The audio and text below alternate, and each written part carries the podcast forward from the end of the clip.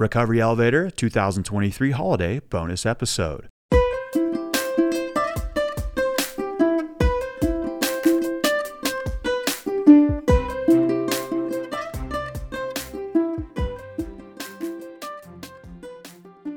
Welcome to the Recovery Elevator Podcast. My name is Paul Churchill, and yes, I am excited to be here with you all today. So hello, and welcome to this bonus holiday episode. Now, the holidays have been coupled with alcohol for as long as the Earth has been orbiting the sun. I'm kidding, that is not correct, but you get the point. And if you're struggling with alcohol or trying to get sober, the holidays can be the ultimate punch in the goat blocks. So I'm excited to introduce this panel of all-stars that are going to give you tips, tricks, suggestions, and they're going to share their experiences, I will as well, on how to make it through the holidays alcohol-free. And asterisk here, let's get real. Harm reduction is a real thing. If you fly off the wagon on Christmas, for example, let's not hit the F it button until January first. Because I can tell you right now, that's not the way you want to start the new year. And when January first comes along, most likely that can of Coors Light is going to get kicked further down the road. Okay, so in this holiday collab episode, we've got Jill from the Sober Powered Podcast, Casey from the Hello Someday Podcast, and Veronica from the Soberful Podcast. Now, there's a link in the show notes if you'd like to check out their projects, and I encourage you to do so. I want to thank Jill for setting this collaboration up. And after the episode, I'm going to give just a couple more tips, so keep on listening. All right, let's do this. Get us started, Jill. Paul, Casey, and Veronica, thank you guys so much for joining me today to talk about the holiday season. Yeah, I'm excited to be here. Yeah, for sure, Jill. Thanks for having us. It comes up so fast, doesn't it? It does, and the stress and the purchases. And all the commercials. And the family.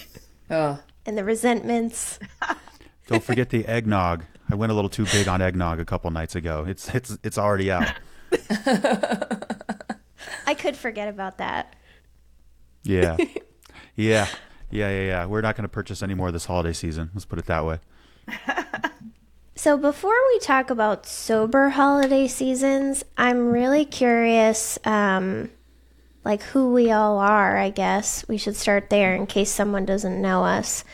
But Paul, do you want to tell us a little bit about you and your show? And we'll start there. Yeah, Jill, thank you very much for having me. It's great to be here with you, Casey and Veronica.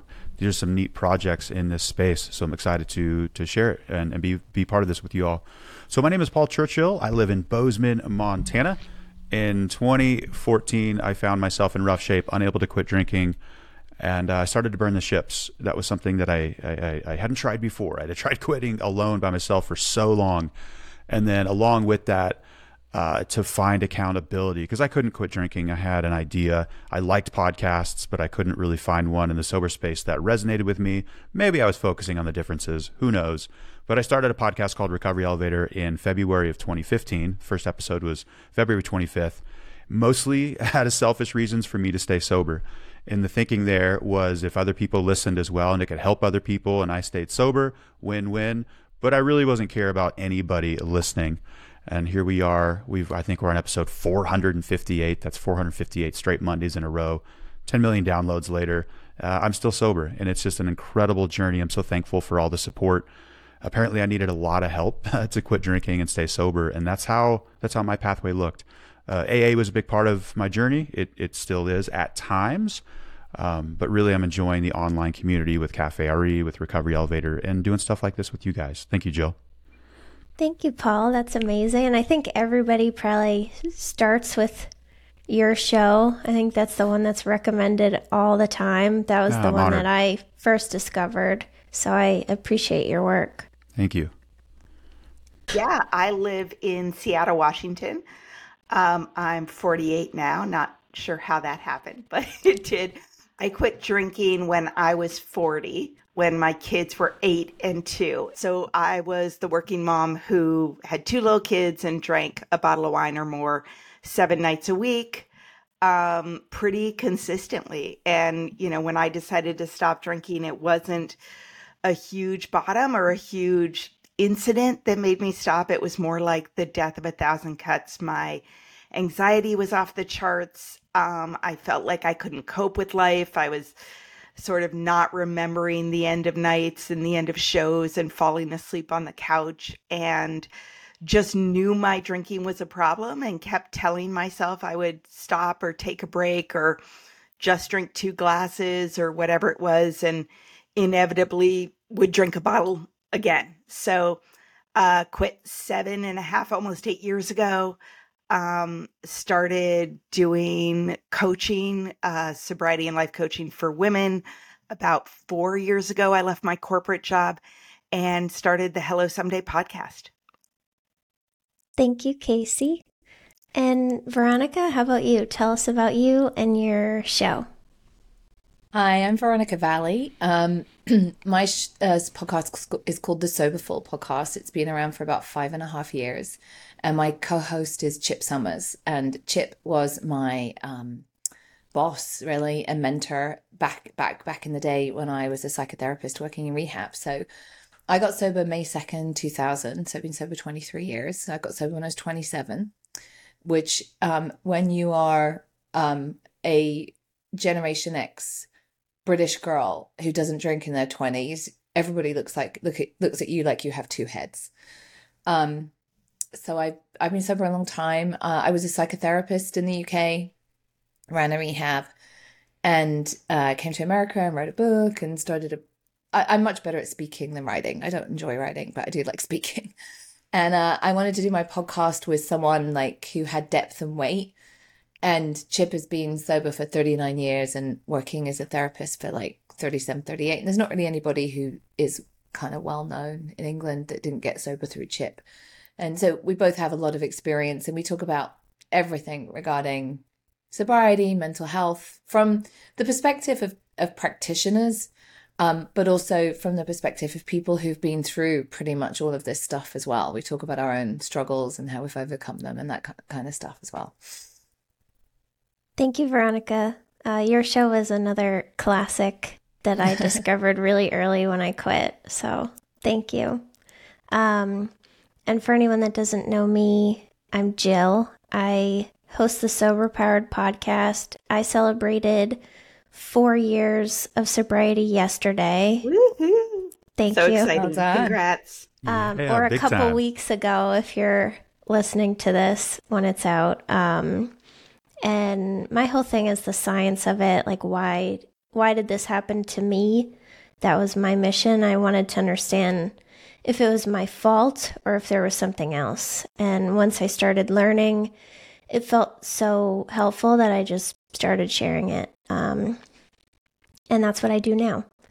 And when we talk about the holiday season, um, I quit in the holiday season. So it was really hard. There were a lot of happy hours. I was working in biotech then, so there were parties everywhere. There were parties at the office with alcohol, and we were going out all the time. We had the holiday party that year at a speakeasy that didn't really have that much food. It's a tough time of year. Um, and before we get to the good part and the tips and the and the positiveness, I want to hear what the holidays were like for you guys before.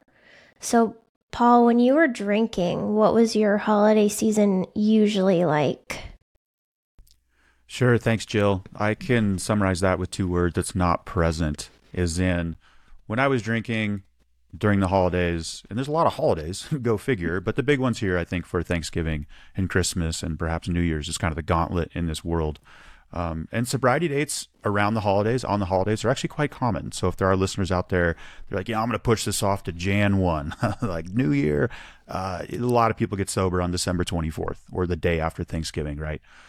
So not present, right? It was this entire gig in my mind that I had to keep going.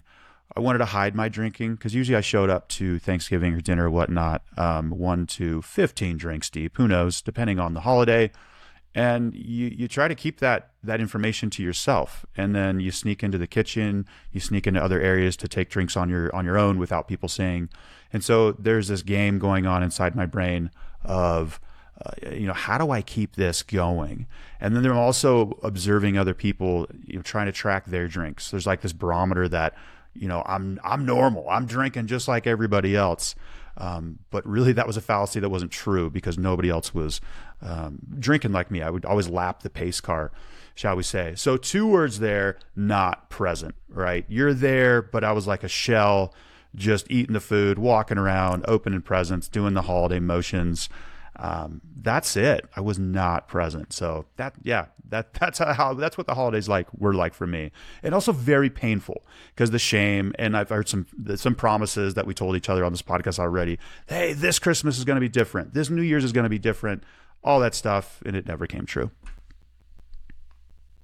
I like that you said not present. Um, I don't think we realized that right away, but I like that a lot. And you're right, there are a lot of sober dates around the holidays, especially like right by the holiday, because of a bad experience like we've all had. But it is totally possible to quit now when you're sick of it, instead of pushing it off. So thank you. Casey, what was your typical holiday season like when you were drinking? You know, I've been thinking about this a lot just in the past couple days, because I am super excited. I'm going to interview Sarah Hepola on my podcast in two weeks. And I was rereading her book, Blackout, and just posted about it. And I was a pretty regular blackout drinker. Um, and it wasn't terribly exciting. You know, it was just pretty normal, where I'd start drinking, I'd remember all the good stuff, and then wouldn't remember how I went to bed, or wouldn't remember what happened at the end of the night. Um, you know, I was a forty-year-old married mom, so nothing that excited, exciting happened to me when I was blacked out. But when Paul said not present, that resonated with me a lot. It's like I started out present, and then I got happy, and then I just poured another drink, and then I woke up in the morning, hung, you know, pretty brutally hungover. So it was very festive. I loved the holiday. Nothing exciting happened in a bad way, but also nothing exciting happened in a good way either. Um, my sort of low point where I didn't stop drinking, but in theory I should have, it was a point that I, I have a lot of regret and shame around, is c- Christmas Eve one year. My mom was staying with us, um, per, you know, nice dinner, drinking a lot, the usual. And I don't remember going to bed, but apparently I passed out in bed. Um, my husband couldn't wake me up, and I had hidden ninety percent of the stuff for the stockings. I was like that mom who bought them all year long, all the perfect things. I took care of my husband's stocking, and he couldn't wake me up, and he didn't know when where any of the stuff was. So I woke up on Christmas morning with two little kids, so excited to run downstairs. Um, their stockings were a quarter filled, maybe, with stuff my husband found. My stocking was completely full because he had filled it, and his stocking was completely empty. And there was no way to play that off. Like, no one said anything. My husband didn't say anything. My mother, the But it was just, and I couldn't go get the presents. Like, it was just the worst.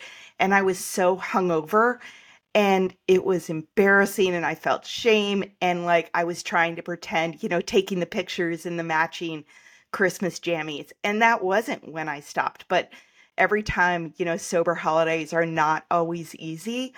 Um, a hangover on Christmas morning and feeling like you're the worst mom ever, that's not easy either.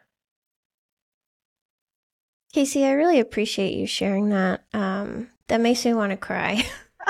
Hearing that story, that makes me really want to cry. I'm so sorry. Um, and we've we've talked about this before a lot, like when we say we have no consequences. Yeah. Like, oh, but my drinking is not that bad. I don't have any consequences. And here's a perfect example. Like you said, that wasn't around when you stopped. And it's so easy to play these things off, but That but must it was have been another one of yep. those mornings where I was like, I am the worst mom. I am yep. the worst wife. What the hell's wrong with me? Get my life together. And that was just this constant, you know, morning ritual in my mind, which honestly is a really crappy way to live. Yeah, those thousand cuts that you were mentioning. Um, and then we'll get to the good part after. We're gonna, we're gonna It's go. better. We're not leaving it there. Um, Veronica, what was a typical holiday season like for you when you were drinking? So I was, because uh, I got sober so young, um, in England, we don't have Thanksgiving and Halloween is not a big deal. So everything's kind of focused on Christmas, which starts about December first. And when you um, have an alcohol problem, you just love a situation where normal rules don't apply, right? So during December, normal drinking rules don't apply. You can drink at lunchtime. You can absolutely start the day with champagne on Christmas Day and probably Christmas Eve and probably everything that Paul said. Just it, it, it was. It's not about. It's never about Christmas. It's not about Christmas. It's not about the holidays. It's that I can legitimately drink more and in different ways during this time, and nobody can say anything about it because I'm protected by the the holiday law of drinking that we all know about, right? So um, in England, in England, it's like, I mean, we're a na- we are a nation of binge drinkers, and and we fully embrace this whole month of gluttony and over drinking. So you go out and you have a Christmas party with everybody, with your work colleagues and then different departments and then your book club and your badminton club and your this and your that. So there's multiple events that you have to attend. Again, normal rules don't apply. Um, so it was, yeah, it was just, I, I loved it because it meant I could drink how I really wanted to drink most of the year without having to worry about anybody kind of saying anything.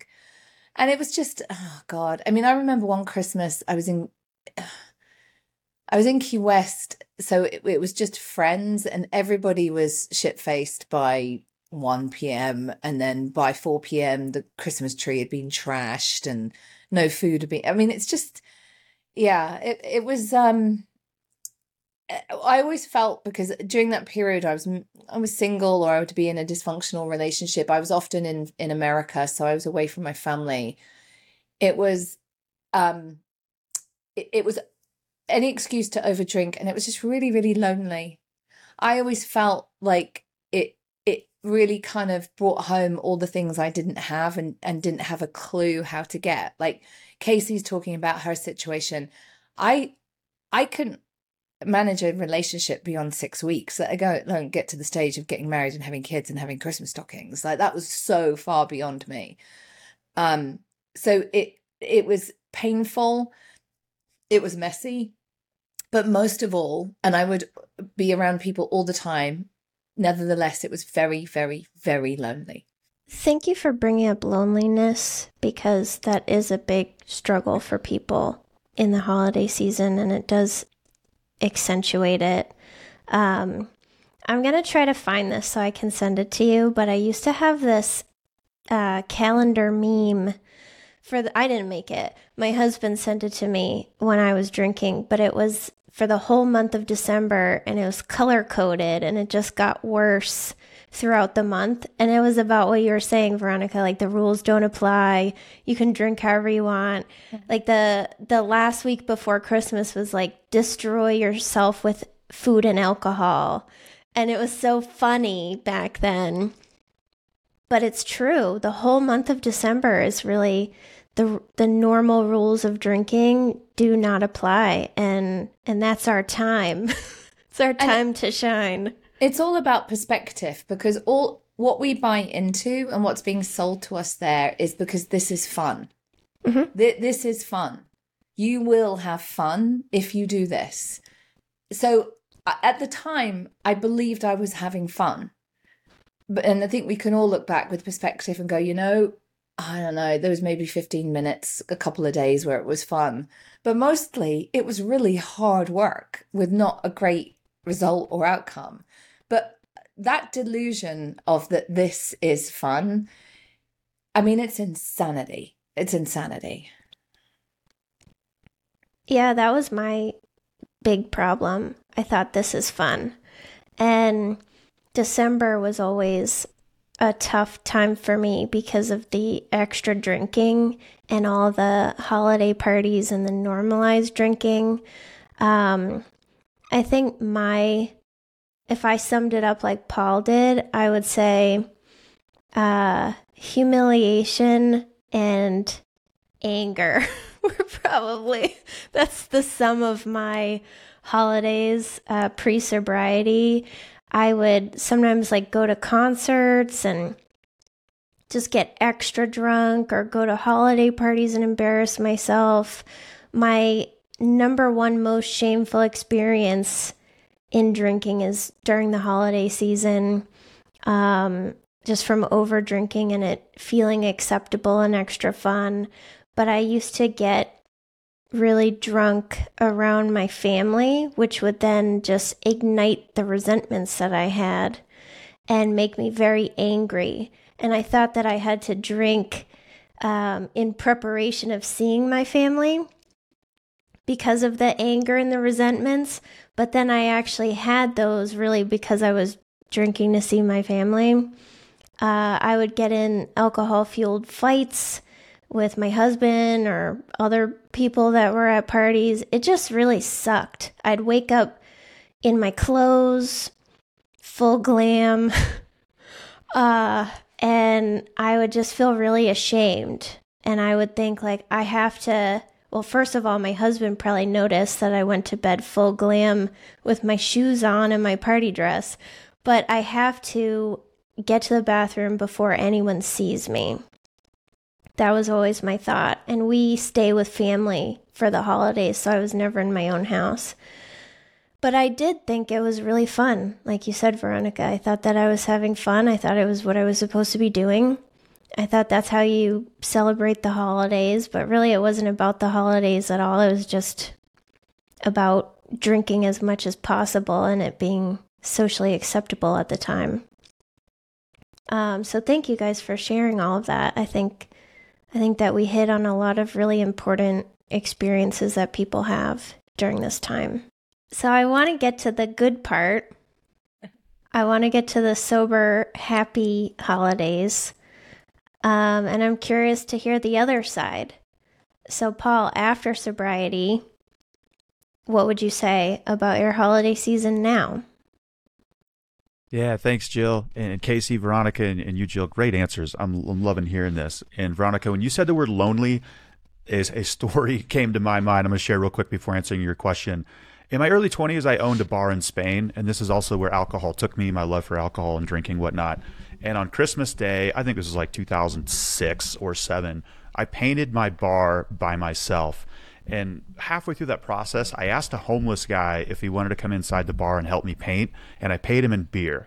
So if that just summarizes my Christmas experience, I was painting the bar with a homeless guy, just getting wasted. And it was kind of fun, but I remember the overall foundation was just like, oh my God, this is brutal, and I am masking it with beer. But we got it painted in an excellent paint job.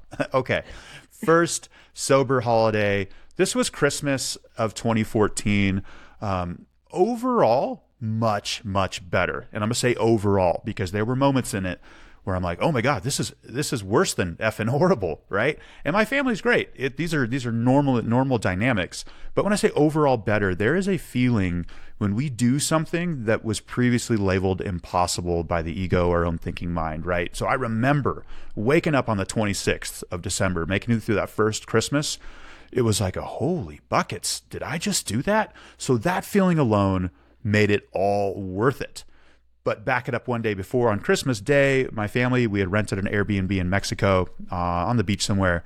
And we were in a rental car in the afternoon and I could, you just feel it. Like the triggers, the blood coming boiling. And I was in the back seat. Um, and I just was like, hey, time out. Hey, uh, I need to get out of the car right now. And my parents are supportive. They're like, what's going on? I said, just trust me. And we were in some small town in Mexico. I, I've traveled a lot in Mexico. I, I feel very comfortable. But they let me out. It's just some random town, probably forty-five minutes away from our Airbnb. And I remember I just had to sit at like at a supermarket bench before I eventually asked, hey, how do I take a bus back to the city? Um, I had to like check out, just like take myself out of that situation to make it through. And sometimes you have to take make these dramatic, dramatic uh, uh, experiences. You just have to do it. And like I said, overall, it was better. I woke up the next day. I said, whoa, did I just do what I previously was unable to do and what I didn't think I could do?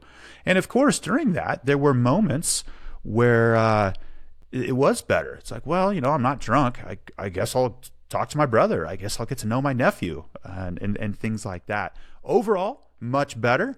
But hey, there's going to be challenges, and that's part of the human condition. Uh, you just ride it out, and there might come a moment where you got to eject, eject, eject, I'm out, and see the bigger picture at hand, because if I stayed in that situation, I'm fairly confident a drink would have ended up in my hand. So uh, overall, first holiday season, and I stayed sober that that New Year's as well. Um, and I'm on that. St- I'm still on that same current sobriety streak. Thank goodness. Hope that. Hope that still stays alive. Um, and now the holidays, they are. It's flipped. There, yeah, there are stressful moments, gift shopping, things like that. But it's. Um, I look forward to them. Yeah. Thanks, Jill. Thank you, Paul. Um, can you speak Spanish fluently? I I can. Yeah, my wife is from Colombia, and we, we speak in Spanish. Yeah, and it didn't get any worse when I owned a bar in Spain. But I was also just drunk and just just blabbing. So, yeah. That's a goal of mine. That's that's why I ask. So I think that's really yeah, cool. Go for it, Casey. How about your first holiday season? What was that like? Yeah, that was interesting because I was nine months sober. I did the thing that lots of us do the year before where I say January first, New Year's resolution, I'm going to stop drinking. And probably like many people, uh, my sobriety date is not January first, it's February eighteenth.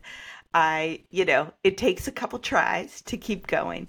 But by the time we got to Thanksgiving and Christmas and New Year's, I mean, I was feeling strong. I'd done a lot of work. Um, I had hired a sober coach. I'd done an online program. I had sober friends. Um, everyone in my life knew that I didn't drink. So I thought it would be easy. And I was very surprised that it wasn't. Um, and I don't know that it was, it was hard not drinking, but it was really hard emotionally, which I didn't expect. Um, it was, it was a big deal for me reaching the end of that year. And part of me felt like people didn't get it. Um, people who were really important in my life, like my mother, who didn't live, she lives in D C, we were in Seattle. And part of it was just those memories of what I loved about drinking at the holidays. So I remember we went to one of my best friend's house for dinner, and we were driving back home in the dark uh, across the bridge in Seattle with um, my eight-year-old and my two-year-old in the car and my mom in the back seat. And my son asked me, you know, Mom, um, do you think you've been good this year? You know, we were talking about Santa, right? Um, and I actually said, um, yeah, I think I've been really good this year. I've done some very hard things, and they're the right things, and I'm proud of myself.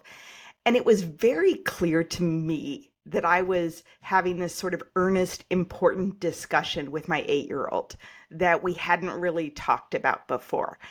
And my mom pipes in from the back seat and says, well, I wouldn't give yourself too much credit. And like, crickets in the car, right? We're driving in the dark, and I can't, part of me, I mean, you know, waspy, comes of age in the sixties, like kind of like, don't, don't think too much of yourself. Like that was pretty standard in my family, but it was just really hurtful. And I was stunned, and it went, you know, an awkward thirty seconds, maybe a minute, till my husband piped up and is like, actually, I think she should give herself credit. Uh, she's done really amazing things, and I'm really proud of her. Like, thank God. But we got home, and I ran upstairs, and I just cried. I don't know. You know, just those emotions that you're like, all right, I'm a forty-year-old woman, and I'm crying because my mother said one sentence in a car. But, like, that's – you're so tender.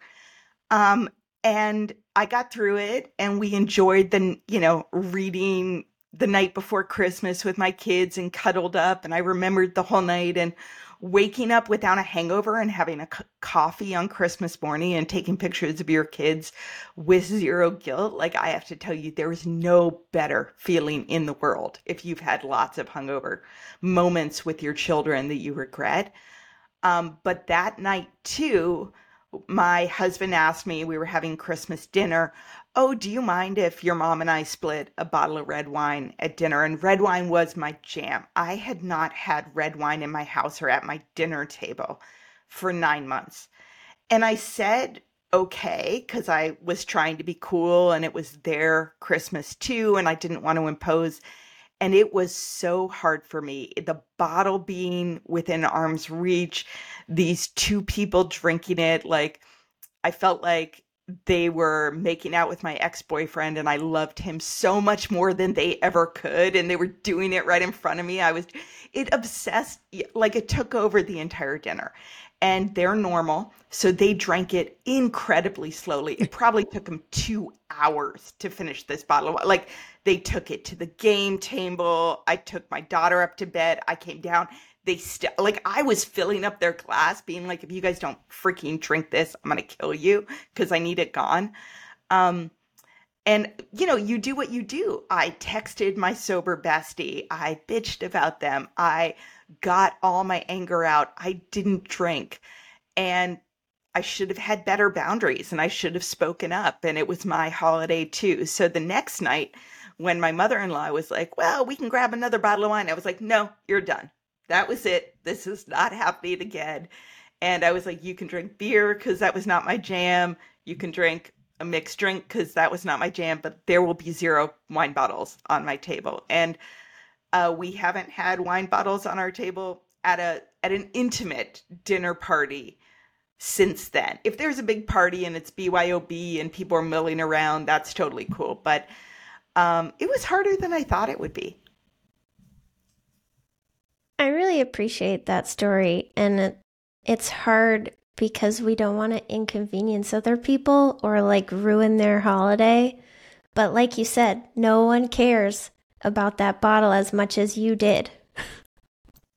And you don't want to make it a big deal, right? It's awkward to be like, so I quit drinking and I was addicted to it and you can't drink, right? Like it's, it's awkward. You're like, I'm trying to be cool. I'm trying to be fun. I'm trying to not make it someone else's deal. And yet if it is hard for you and the people love you, you need to speak up for what you need and they will adjust. Like they can go at dinner without a bottle of wine. They will not die.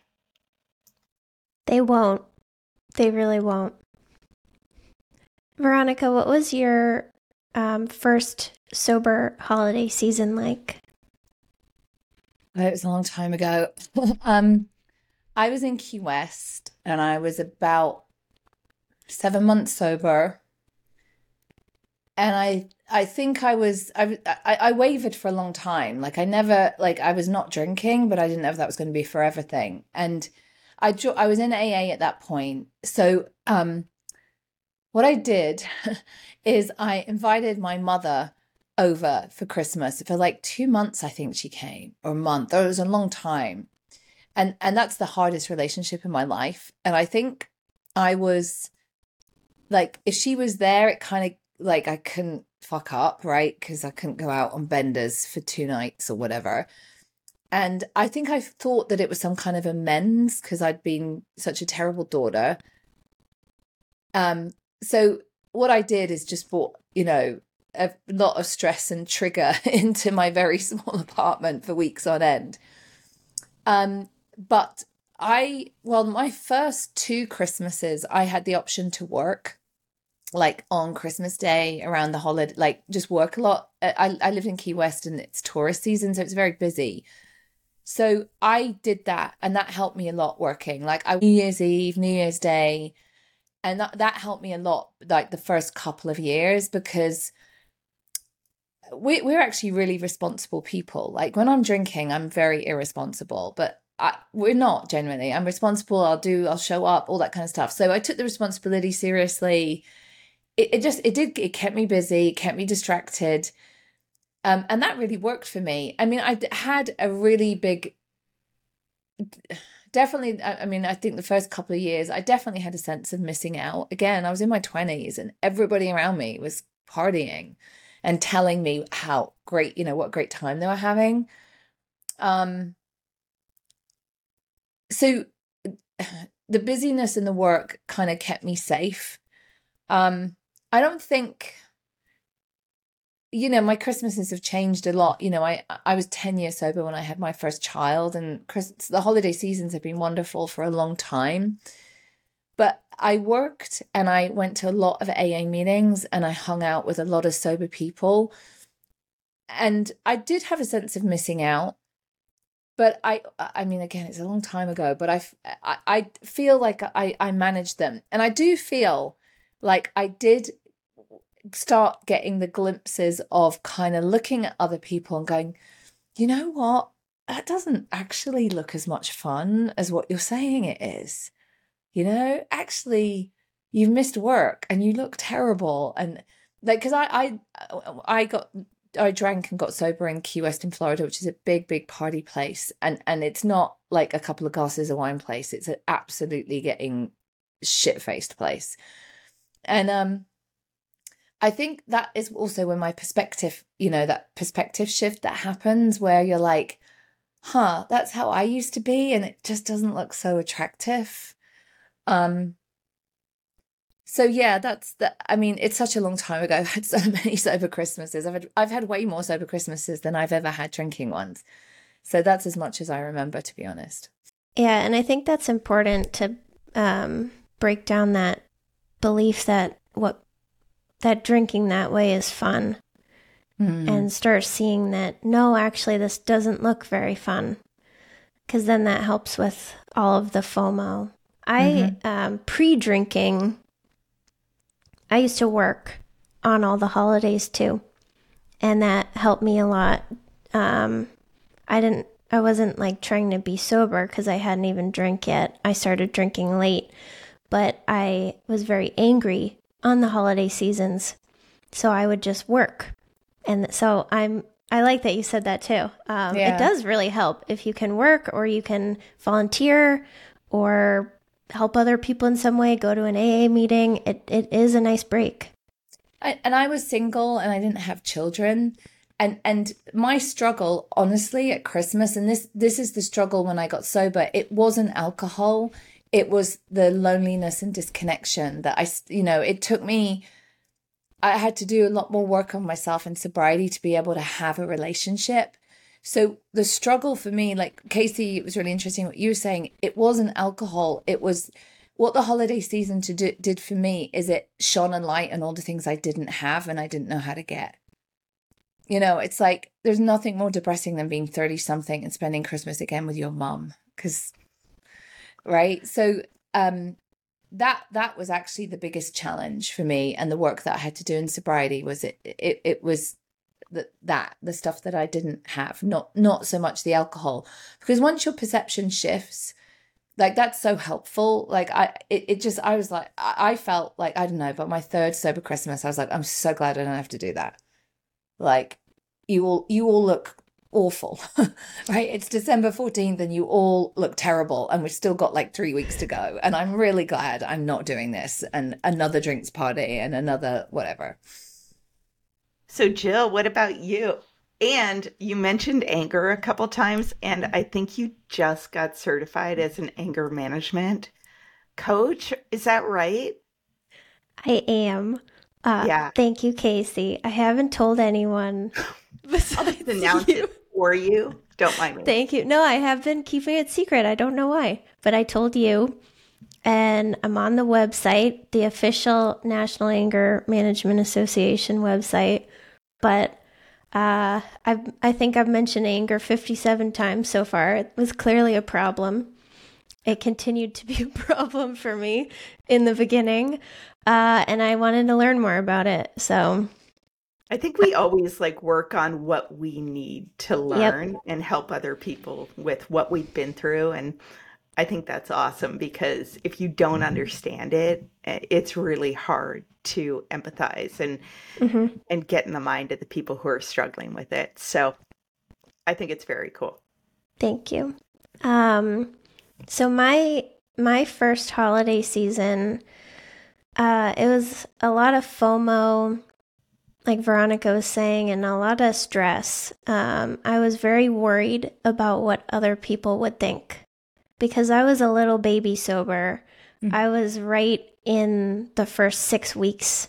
I think Christmas, I was like six weeks sober. So all the parties leading up to it, I was just a little baby in sobriety. And there were a lot of parties for work and friends and all this stuff. Uh, friends stopped inviting me to their parties, so that hurt me. But I got invited to all the work parties, obviously, and I would go, and then I would cry because of all the stress. But then after I cried, then I had that thing that Paul was talking about, where it was like, wow, I just did a thing that I didn't think I'd ever do. Look at me. And then I felt really great. So I had that routine for a bit, and I worried obsessively about Christmas because we go to my in-laws every year, and they like to drink and party. They like to have fun in that way. And I was worried that uh, people wouldn't want to hang out with me, and they would think I was weird, and that I would make them feel uncomfortable, or that they would bring up all the embarrassing things that I did all the years before, or all the fights, all the drunk fights. Ugh. Um, but everyone was very, very nice to me. And my mother-in-law even told me that she tried to find non-alcoholic champagne for me so that I could participate on Christmas Day. And she... She was following me online, and she saw that I was into N As. Um, and I was gifted wine for Christmas. I was, um, Casey, I bet you can like feel this. I was gifted European wines from all around different countries in Europe. And that, yeah, that was my thing, like the the classy, like romanticized part of it. And that would have been my ideal gift pre-sobriety. And I had this huge wine case in front of me. Like I didn't even want to touch it. It felt like something bad would happen to me if I even touched it. And my husband and my mother-in-law both knew my situation. And they discussed privately that they would just hide it, and then my mother-in-law would keep it. And I didn't have to even talk about it or think about it. So I was really grateful that they took care of me. So I think overall, um, my first holiday was surprising because people took better care of me than I thought. I thought that, first of all, no one would like me anymore, and they'd judge me. But they were actually really supportive. I w- didn't even expect people to be neutral. But then here they are being really considerate and kind. And it just made me feel really comfortable. And I got through it, and I got some of that confidence. And then I did it again, and every year was better. And then I started seeing what drunk people are like, like Veronica was saying. And it's like, ooh. I don't want any more of that, please. Is that what I actually looked like? And yeah, every year just got better and better for me. And that doesn't mean like it was perfect right away, but I wasn't worried about waking up full glam uh, after a blackout or Uh, trying to piece together the humiliation from the night before, or just being completely pissed off. I everything was just a little bit easier. I went on walks with my mother-in-law, and we actually connected, which was nice. So it was just better in every way. Can I just say, there's something weird that happens when you get sober. You will never win more prizes that are alcohol, or get more gifts that are alcohol at the holidays than when you are sober. Like I swear to God, when I was drinking, I never got free alcohol. ever. And then, like, if I get into a raffle, I will win the wine. Like, I will get, you know, it, people still give me multiple bottles at Christmas from different... Still? Well, people just don't know, like a like a new neighbor or, you know, that kind of thing. And and I don't, I'm just go, oh, thank you very much. I don't really, you know, put it in the garage and give it to, re-gift it to someone. It's just, there's a sort of irony about that. Oh, I got one of those, you know, those, hey, create your own cork board out of the million wine bottle corks you get, like a crafting oh. kit. And I was like, oh my God, you know, because I used to have so many, you know, like, I mean, you know, you drink eight bottles of wine a night for an entire two months. You got a lot of wine bottles. Corks. Yeah. Paul, did you ever get alcohol gifts after sobriety? I've received plenty of alcohol gifts. I remember helping a neighbor move one time upstairs, uh, heavy furniture, and he came the next day with a six pack. It's like, ah, I'm sober, but hey, I didn't say that. I'm like, oh, thank you so much. I love this. Yeah, no, that's that's an issue for for sure. Yeah, un- unfortunately, I have had to set the boundary within my family um, after like four or five Christmases, just like an idea. Hey guys, alcoholism has is is is kind of ravaged our family. I think we can do better within our family than giving somebody else beer socks or like a clock with a whiskey themed logo behind it. And that was a serious conversation. It's like, I think we can we can do a little bit better than this. Alcoholism is, is has wrecked havoc in our family. Like, let's just let's go a different pathway. So did yeah. they get it? They did. Yeah. And a lot of people, they don't think about it, right? And yeah. I understand. And and I think, you know, one of the biggest challenges for somebody newly sober navigating holiday for the first time, Um, part of that could be the gifts, you know, like what's coming, what's under the ribbon. It could be a gift this, of this sort. But I think the biggest one there is breaking the cycle. A lot of this is, is habits. You know, addiction is not just a habit. It is very in-depth in, in many things. But I think breaking the cycle for yourself, for, for yourself, I, I don't know if it was my first Christmas or whatnot. I found myself like in a closet. I was like, oh, that's right. I don't drink by myself alone in closets anymore where everybody else is out listening to music. It's, oh, okay, I'm going to go outside. Part of it is we're trying to quit drinking in a drunk world, but also yeah. that perception is not entirely correct as well. I think the biggest challenge for someone going into the holidays is confronting your own personal stigmas, perceptions internally. Because what I found, the stigma is mostly false. Let me let me let me explain that for for a minute. You know, we think when we walk into our first so- sober holiday that the record's going to stop. Oh my God, Uncle Paul is not. It's it doesn't happen. Um, I'm not that important. People don't care about what I'm drinking.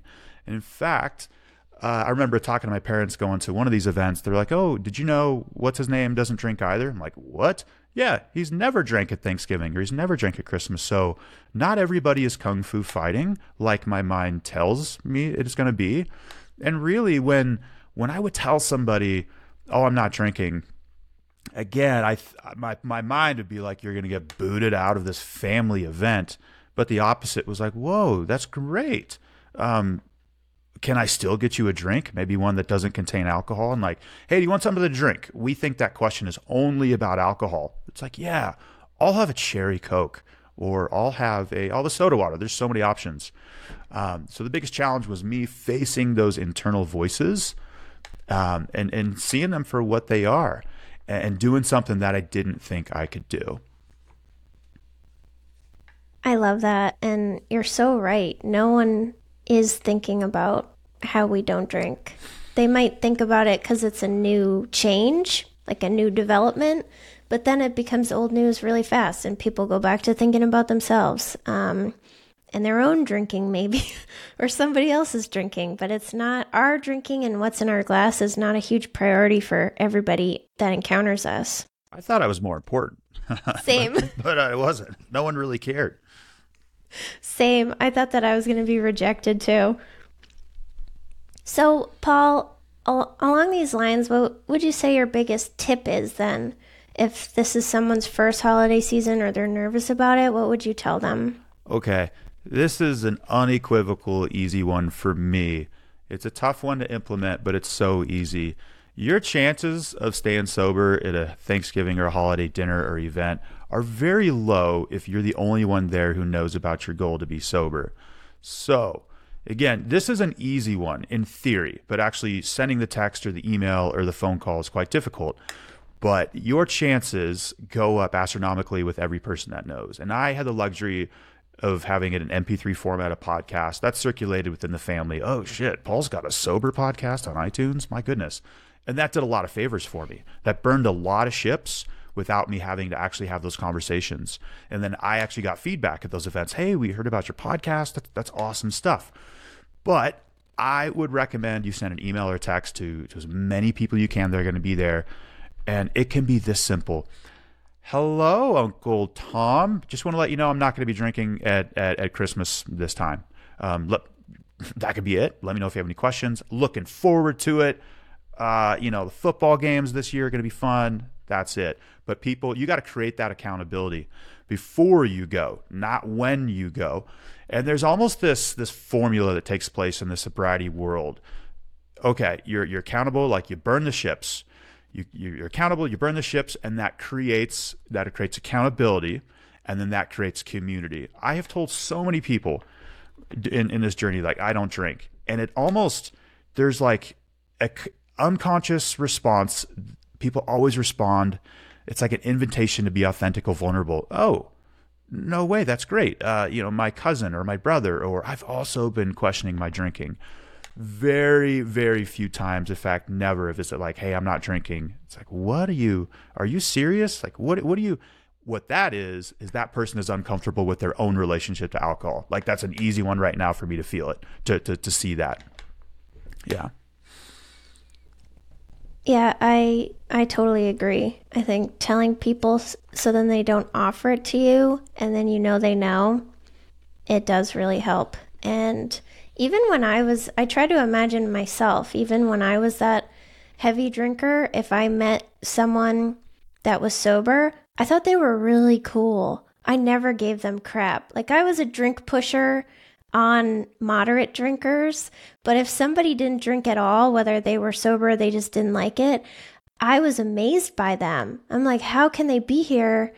And they're just themselves and they're cool with that. Yeah. Yeah. I mean, I totally agree with Paul. My number one tip is to tell people in advance, not when you walk in the door like a deer in the headlights, because the first question someone's going to ask you is, can I get you a drink?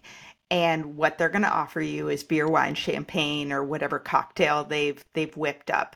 And in my mind, part of that is the host just wants to check you off the list, right? They've got five, ten, fifteen, twenty people.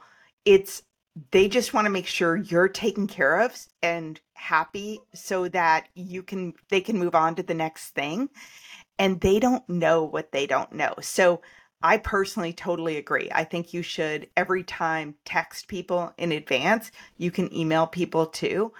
Um, and just, you know, I recommend if you're not ready to tell people that you're sober or anything else, just being like, hey, by the way, I'm not drinking this holiday. I'm doing a no alcohol challenge, but really looking forward to X Y Z. And I'm going to be bringing my own drinks. Can't, you know, keep it positive, keep it somewhat light unless they come back and ask more. I even went to Nantucket with all my college girlfriends for a three day weekend, which I drank a ton in college and it was really hard, but I texted them all in advance because there was no way I was going to make it through. And they still all drank around me. We still went to bars. It was not easy, but just them knowing. And some people asked thoughtful questions and offered support, and that was great. Um, the other thing I'd suggest is bring your own non-alcoholic beverages and keep a glass in your hand at all times. And for some people, that's Pellegrino. For some people, that's non-alcoholic champagne. I'm actually a huge fan of that, or bubbly rosé, or um, non-alcoholic beer. But for some people, that's a trigger. Just kind of know yourself, know what works for you. Also, people bring kombucha, people bring hot chocolate for, you know, just enjoying that sugar hit and it's festive, or non-alcoholic eggnog. Sorry, Paul. Um, that could give you a stomach ache, but it won't get you drunk, um, depending on if it's spiked. So bringing your own non-alcoholic stuff is good. And the other thing I think is just knowing that you're able to change traditions and knowing what's triggering for you, just recognizing in that in advance. So even if you usually go over to your in-laws' house from two p.m. to midnight, one in the morning every holiday, you don't have to do that. You can say, oh, actually, I'm really excited to do X. I will be there at this time for dinner, really looking forward to it. And mixing it up with stuff you always said you were going to do but never did. So go for the hike, go snowshoeing, go watch people, you know, doing a turkey turkey trot, and stay wherever you are later in the day. So you get to Thanksgiving later in the day. And also don't stay with your family if they're a huge trigger. Um, I think it's it's awkward, but also good if someone's coming to Seattle and they're staying with their family, and that's incredibly hard to be like, so excited to come to Seattle. And I've always wanted to stay downtown by the Great Wheel. So I'm going to do that and can't wait to see you on X Y Z time. So you have your own You have your own space. You get to leave. You you don't have to be there first thing in the morning and talk to people who are difficult all day long and feel awkward if you take time for yourself. So those are my those are my tips. I completely agree, Casey. Thank you. Veronica, what would you say to a newbie? I think uh, Paul and Casey have really nailed it. Um, for me, what I would say is it's really no different than any other time of the year when you're in early sobriety, um, and that sobriety has to be your main thing. It just has to be your main thing. Um, I want to stress that early sobriety is very unique. The the first year or so um, is a unique part of the process, and medium and long-term sobriety are not like that. And I think people can get kind of, you know, think, is this how it's going to be? Is this how it's going to be for the rest of my life? Like every Thanksgiving, every Christmas, I'm going to be like the only one not drinking and the only one sitting there staring at the wine. It's not going to be like this long term because it's not sustainable like that. But the first year is very weird. And it's because of the firsts. You need to go through all of the firsts, the first Christmas and New Year's Eve and Thanksgiving and all that kind of stuff. And they are weird. They're going to be weird. They're going to be strange. Um... And then eventually they just become your new normal and you don't even think about it. Like I don't, I just don't think about it. I haven't thought about alcohol or drinking or wanting to drink for decades. Um, but so no, it, no, I think that's the most important thing to take away is that early sobriety is a unique experience. You can't avoid it. You're going to have to go through it, through it. You're going to have to put your sobriety first, which may mean you make different decisions. It may mean you volunteer on Thanksgiving or Christmas instead of going to the family dinner because it's just too triggering and you don't feel strong enough. Um, it's not always going to be like this. So I would put your sobriety first, do whatever you need to do to stay safe and sober, and know that this is all a process and it will change and sobriety will eventually become your new normal. Thank you, Veronica. I think you guys got everything I was thinking. Um, those were amazing tips. I think I would add on to what Paul said about telling people. I would also make sure that you have people that you could text or call or D M or, you know, whatever, if you're feeling overwhelmed or uncomfortable or you just need a break. Um, step outside and get some fresh air and send a text and check in, or make a post if you're in a community, but just some way to have sober people who get it know that you're in a situation that you feel stressed about. That helped me a lot too. And when you get through it and you build your sober mojo, then you can have people to brag to that you did it. So it works both ways. Um, but thank you guys so much for for doing this. Paul, where can we connect with you and learn more about what you do? Yeah, thanks, Jill, for putting this together. Casey, great to see you again. And Veronica, nice to meet you. Um, okay, so the podcast is called Recovery Elevator. There's an episode every Monday, recovery elevator dot com. We're on Instagram, all that fun stuff, YouTube, uh, yeah, thanks, Jill. Appreciate it. Casey, where can we connect with you? Yeah, um, I wanted to say I really enjoyed this too. And it actually, what I think is hopefully going to be really helpful is people hearing from people who went through holidays that were at different stages in their life, who got who got sober super young, who um, were with their families, were not with their families, who were older but going to their in-laws. And, you know, for me, being around kids and my husband and all that stuff, I mean, I think it's unique. And I think people listening are going to be at very different points in their lives and different levels of support. So thank you. When this is on my podcast, I really appreciate the different perspectives.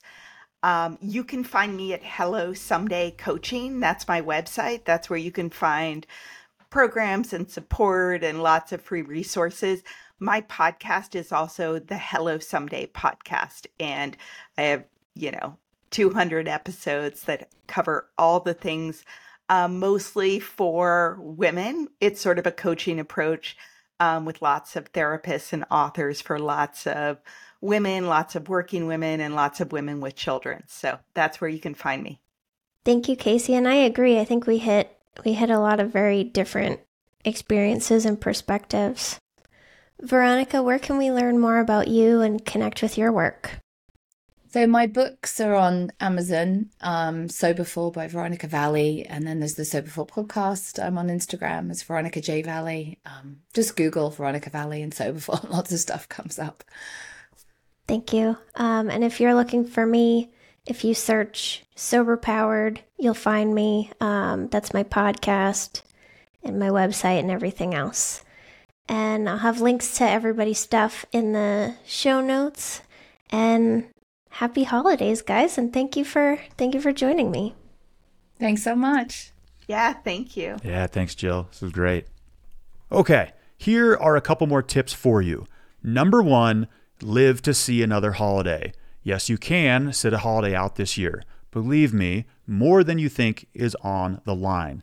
Number two, I want to double stamp what we discussed in the episode of reaching out to family or friends before the holiday event to let them know you will not be drinking.